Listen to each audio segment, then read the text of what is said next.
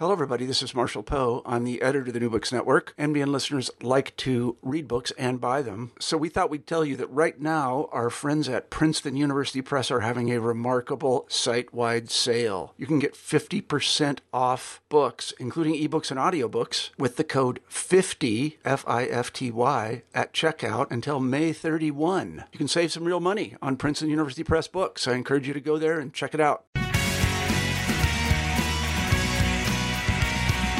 Welcome to the New Books in Political Science podcast. My name is Heath Brown, and today I'll be talking to the author of Just Giving Why Philanthropy is Failing Democracy and How It Can Do Better. The book was published by Princeton University Press this year, and the author is Rob Reich. Rob, are you there?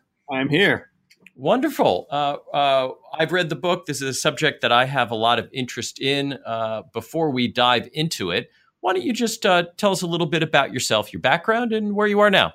Sure. Uh, I'm a professor of political science at Stanford University. Uh, I, I, do my work mainly in political theory, political philosophy. I've had a role directing the Center on Philanthropy and Civil Society over the past decade here at Stanford, and I'm also currently um, in, involved in the Center on Ethics and Society. Uh, and um, I came into political science for, you know, maybe interesting to mention this kind of kind of an oddball route. I was uh, um, an elementary school teacher for a number of years after I got my undergraduate degree in philosophy. Went off to a graduate school of education to earn a PhD, um, which I uh, wrote a dissertation on philosophy and education, uh, and found myself doing political theory. And uh, happily, but strangely, was hired in the political science department, where I still am. Yeah, and and though you may not even remember it, our first encounter by email was was about education policy. So it's uh, and those parts of the book are, are, ones I actually would like to talk about. Excellent. Um, so, so I wonder if we can uh, start our conversation in the way that you start the book. You begin with the story of John Rockefeller and Frederick Gates. Yeah. I wonder if you'd recount their relationship, um, what came of the relationship, and, and how it sets up the book. Sure. Yeah, I decided to start the book with this story, a kind of uh, very compact retelling of the attempts that John D. Rockefeller and his main advisor, both in his business world with uh, Standard Oil and in his philanthropic efforts with the Rockefeller Foundation, Frederick Gates, their effort to get the Rockefeller Foundation created. And so this was about 100 years ago, uh, just prior to World War I. And Rockefeller had amassed the largest fortune in the world. He wanted to create a general purpose grant making foundation and the standard, you know, course uh, open to him would have been to try to incorporate uh, the Rockefeller Foundation in in New York State, where he lived. And the expectations there would have been that the size of a charitable trust would probably have been limited. Rockefeller had way more money that he wanted to give away than um, uh, New York State was likely to allow him to do. And the incorporation standards also uh, were likely to limit his giving to citizens of New York State. So he he went off along with Frederick Gates to the U.S. Congress to ask uh, the U.S. Congress to pass a bill that would incorporate the Rockefeller Foundation, basically that it would authorize its creation to operate in a general purpose way on a local, national, and global scale with the size of um, um, um, resources they had at the time, the proposed amount was about $100 million, which is uh, several billion dollars in today's dollars. So the story of the uh, book opens then with uh, their trip to DC to try to woo various uh, Congress people to pass this bill. And instead of being met with gratitude for his philanthropic intentions, he was met instead with enormous skepticism and the opening of the book retells the story of the criticism that he received from the sitting US president, from various uh, civic leaders, and indeed from several people in the US Senate who claimed not merely that Rockefeller had earned his money in a way that was unsavory through monopolistic practices, through labor um, union breaking, but more interesting from my point of view that the very idea of a philanthropic foundation was at odds with a democratic society. that um, a large philanthropic trust like Rockefeller was proposing was, in the words of one of the critics, a menace to democracy or repugnant to the whole idea of a democratic society because it represented a plutocratic element in a democratic setting, the effort of a wealthy person to use private assets to shape public policy. And uh, that was seen to be a problem rather than something to be celebrated. Now, now, as this this uh, story illustrates, uh, what people uh, think the motivations of philanthropists and charity are uh, will differ, and some of this relates to terminology and disagreements about terminology and, and thoughts about what what these words mean. So, uh, I wonder if you could clarify a bit uh, what you mean when you refer to philanthropy, and what what your working definition includes, and and what it does not include. Sure. Eh, well, the, the basic definition that I give in the book is that philanthropy represents the um, desire or effort of someone to uh, direct their private assets uh, towards some public purpose, towards some other regarding um, end. And those private assets could be money, which is the standard expectation, I think, when someone thinks about uh, philanthropy. But more generally, you could also imagine treating philanthropy as the direction of one's time, um, again, volunteering as a charitable act, or um, including one's body parts, a different type of a private asset, the donation of blood, the donation of organs, uh, this kind of thing, um, seems to me you know, quite properly treated under the heading of, of philanthropy. The aim of the book, however, and this is, I guess, I want to um, emphasize this, is um, not a conceptual analysis of, of, charity or philanthropy, but uh, an examination of the political setting in which it takes place. The observation I came to in researching the book is that um, individual acts of charity or philanthropy, however one defines them, are ubiquitous and common across um, all places and across all time. But what makes the experience of charity or philanthropy different in different societies is the set of social norms and public policies that give structure to it and and direct the individual preference to give money or time or um, you know blood away in uh, um, a different form. So the book attempts, as I describe it, a political theory of philanthropy, an examination of the social norms and, and policy framework that um, are uh, um, present in the United States and elsewhere today. Now, this idea, I think, is really contrary to the way uh, a layperson might might think of philanthropy, in in so many ways as the essence of non-governmental action, right. as a way for private citizens or groups or or organizations uh, to solve problems quite separate from government. And and as you just suggest, you su- you suggest something very different in the book. So and and to use your your words, um, how is philanthropy a a, a uh, artifact of the state, as as you put it in one of the chapters? Yeah, exactly. As I say, it's not philanthropy is not an invention of the state, uh, but it's an artifact of uh, of any any state, and the reason flows from what I said before, namely that these various public policies and social norms really do shape um, the the activity of philanthropy in any society. So um, let's just start with some obvious examples. Uh, in the United States and in most other countries, there's a legal definition of what should count as a nonprofit organization. Um, in the United States, we have a distinction between 501c3 public charities and 501c4 social advocacy groups. In fact, there's a 501c27 category. There are many different fine grained distinctions about non nonprofit or tax exempt entities.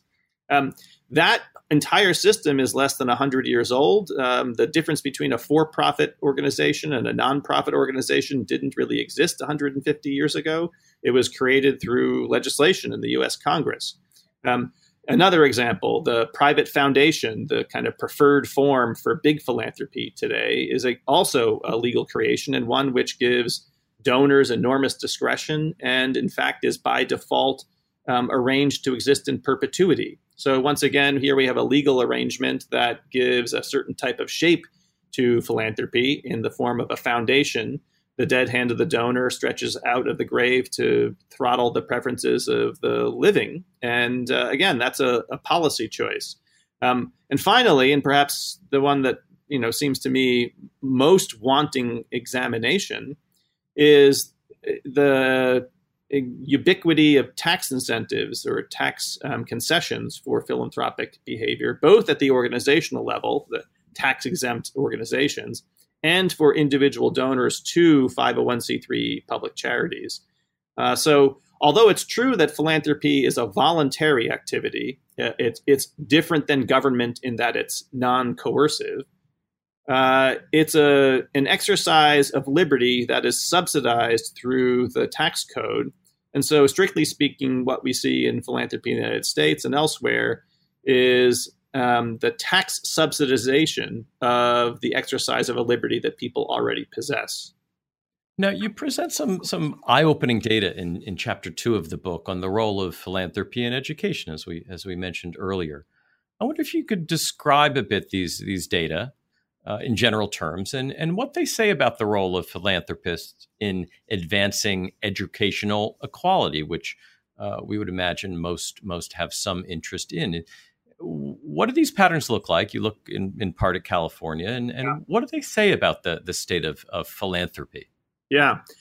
Yeah, this is really how I got into the whole topic um, a number of years ago. I had kids of my own, and I was getting ready to send them off to public schools uh, here in the Bay Area, uh, of course, a, a, pretty wealthy part of the country. And in the suburbs around uh, Stanford University, uh, the public schools are engaged in a, a, very concerted effort to raise additional dollars through private donations to supplement the public funds that come through the state. And when I signed my my oldest kid up for school, uh, I got back on the first day that he was in kindergarten a letter from the school district that said, you know, welcome to the school district. We're so happy to have you. Uh, this year, your expected but voluntary contribution is $2,500 per child. And, and I was both flabbergasted as a parent that this was happening, but then I thought as a scholar, I would try to track the uh, existence of local education foundations in Northern California and the intuition, hardly uh, radical intuition, just seems common sense that wealthy towns and suburbs could raise a lot more money philanthropically than could large cities or poorer places, and that this additional charitable giving to supplement the public schools would worsen uh, inequality between schools rather than remedy it. And indeed, of course, that's what I found. Palo Alto raises a lot more money per child philanthropically than East Palo Alto does. And basically, any suburb on a per pupil basis raises a lot more money than Oakland or San Francisco. And then, of course, these are all tax deductible contributions. So the federal government is subsidizing the exacerbation of an inequality that it seems to me some state agent is you know really responsible for addressing in the first place. So uh, here is a perfect example of charity that doesn't address disadvantage or the poor, but in fact further advantages the already wealthy. And that just seemed to me perverse and I wanted to understand more about how frequently charity serves this um, function, the exacerbation of inequality rather than its remedy, and why it is we had tax incentives in the first place for this type of giving. And that set me on the larger project uh, as a whole. Now, now, as you suggest, philanthropy is is quite tied up with public policy, but it's also broader than that. Uh, what does all this have to do with democracy and democratic institutions. Um, is is this the rise of powerful powerful foundations, which you show in the book, a threat to democracy in the United States, or is it best viewed in some other way? Right. That's the ultimate setting I wanted to, you know, I guess, place the analysis. Was not um, looking merely at the intention of a donor or the distribution of a particular kind of giving in one one arena, say in education. I wanted to try to understand how and whether uh, philanthropy, seen uh, as a whole, supports or might subvert um, democratic governance or democratic aims. And perhaps the worry here is easiest to see if we think about the role of big philanthropy. And that's, again, reverting back to the story about John D. Rockefeller. Um, the basic idea of big foundations or big philanthropy is to take what you know definitionally is a plutocratic voice, the the preferences of the wealthy, and give them special standing to uh, um, have their say, as it were, within um, the public sphere through funding their you know preferred public goods or to try to influence public policy. The kind of punchline conclusion I reach when I think about foundations in the United States is that they represent an exercise of power. And anywhere in a democratic society where there is a concentrated exercise of power, that deserves uh, our scrutiny, not our gratitude. And it's an exercise of power that is basically unaccountable, very frequently non transparent, donor directed, by default perpetual, and generously tax subsidized. And it seems after that type of description that foundations might be a misplaced element in a democratic setting because it's the insertion of a plutocratic voice you know directing private assets to some public influence rather than beginning from you know one of the core values of a democratic society which is the political equality of citizens. And here we have um, an arena in which the wealthy can exert their power and their preferences um, tax subsidized and in fact legally codified and promoted. That just seemed strange to me as a as an initial um, arrangement, and I wanted to explore whether there could be public policies that would um, render the efforts of philanthropists supportive of rather than corrosive of democracy.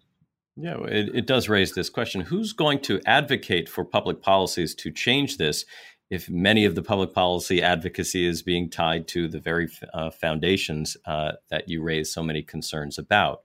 But you're not simply a pessimist in this book. And the subtitle of the book suggests that, that you have some ideas, as you suggest, how it can be done better. So maybe you can describe a bit in, in uh, wrapping up our conversation uh, what, what you see as, as the ways forward uh, to take the, the um, uh, current situation that we're in and and to try as you say to to do it better in some way. Yeah. Good. Uh, so indeed i'm not just a, a, critic. I do think that there are ways that public policies can and indeed should be crafted to uh, champion uh, an associational life or a civil society that um, includes the ordinary acts of charitable giving by people like you and me as well as the acts of big donors, um, often within foundations. And you know, I'll mention because this is a political science uh, audience listening. One of the things that I think motivated me to explore this in some depth is the large and familiar literature within political science on the decline of civil society or associational life, um, you know, led uh, especially by Robert Putnam and his, his book Bowling Alone. Um, that focuses on this third sector um, of associational life. But one of the peculiarities about the Putnam and Theda Skocpol literature is how little attention is paid to the legal arrangements of civil society, namely nonprofits. You don't find the phrase nonprofit organization mentioned very frequently in the Putnam literature, and I wanted to explore a bit why that is. So um, I, I, basically end up um, defending the, the significance of differentiating between the acts of ordinary giving that fund a diverse and pluralistic and contestatory civil society uh, from the efforts of big donors and big philanthropy in the work of private foundations. And I think our public policies need to treat these um, two different types of giving quite differently. So, you know, in, in short, for ordinary giving, um, I think that it's important that um, we have a diverse and pluralistic civil society. And the idiosyncratic and indeed sometimes eccentric preferences of people like you or me or anyone else to direct a modest amount of our money to some um, you know public facing role within civil society you fund an arts organization i fund an animal welfare organization someone else funds a, um, you know, an organization that fights poverty. Uh, the aggregation of all of these acts helps to power the work of civil society organizations. And what's important there is that each individual um, donations or uh, charitable acts uh, have, as it were, the same public policy treatment. Um, that the the kind of incentive structure and arrangement we have not systematically favor the wealthy, as in fact is the case now with a tax deduction that systematically gives greater voice to the wealthy than to middle class and poor people. So I advocate for a tax credit rather than a tax deduction, as well as a whole host of other things, so that we have a civil society arena that partially decentralizes the production of public goods from within the state and provides um, a kind of antidote to the governmental orthodoxy that we might see if we only relied upon majoritarian decision making and allocation of public dollars from the treasury.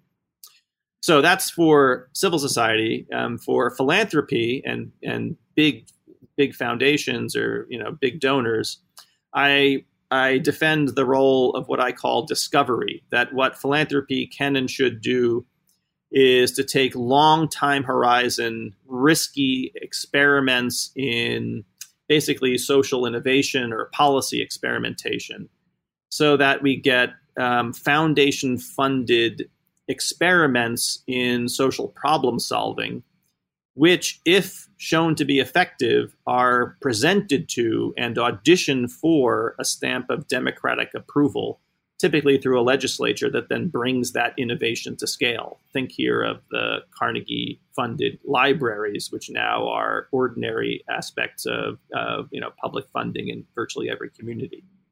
And I describe a whole host of public policies and social norms that try to undertake what I describe a little cheekily as the domestication of plutocrats to serve democratic aims. And um, I do find that indeed big philanthropy is consistent with and can even be supportive of democratic aspirations if they are subject to public policies that um, hold philanthropists to this standard of discovery rather than a host of other self-interested and um, democracy undermining behaviors that we currently see quite frequently today. Yeah, the the book uh, the title is uh, "Just Giving: Why Philanthropy is Failing Democracy and How It Can Do Better." The book is published by Princeton University Press in 2018. The author is Rob Reich. Rob, thank you so much for your time today. Thanks for having me.